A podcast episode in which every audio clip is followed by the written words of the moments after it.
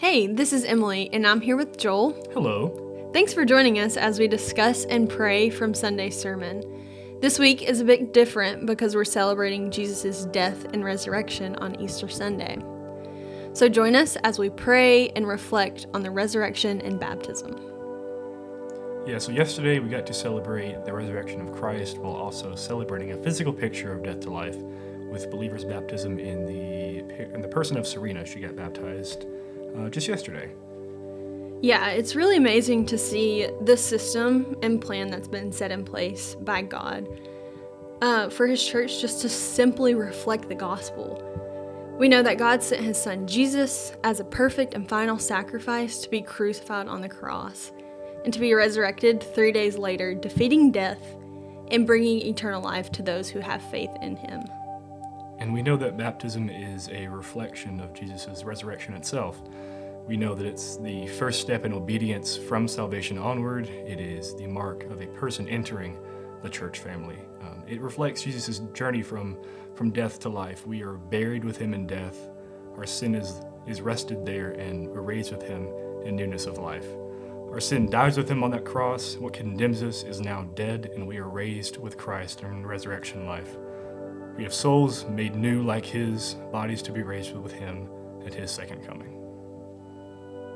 And we get to just praise and glorify the Lord together for just making a a flawless plan truly for our salvation and our sanctification. Um, like Joel said, that just begins with obedience and following through with what the Lord has set in place. So as we go, um, I'm going to pray for us, and I'll pray through 1 Timothy 3:16. Let's pray.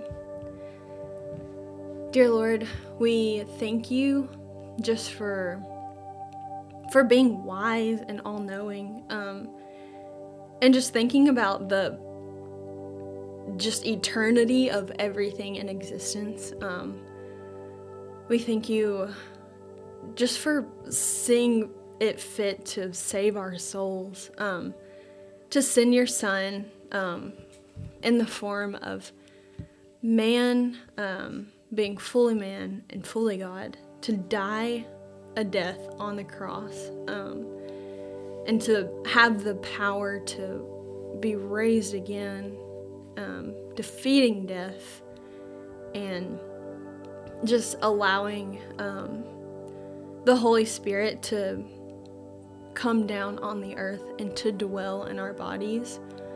Lord, help us remember that it's the power of the Spirit that saves, and it's the power of the Spirit that lives within us.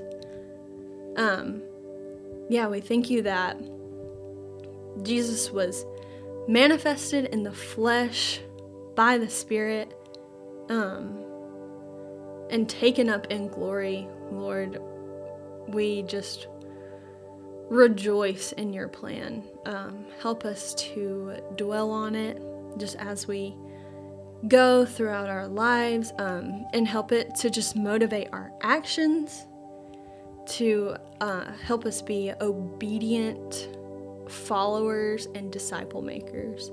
We love you, and it's in your name we pray. Amen.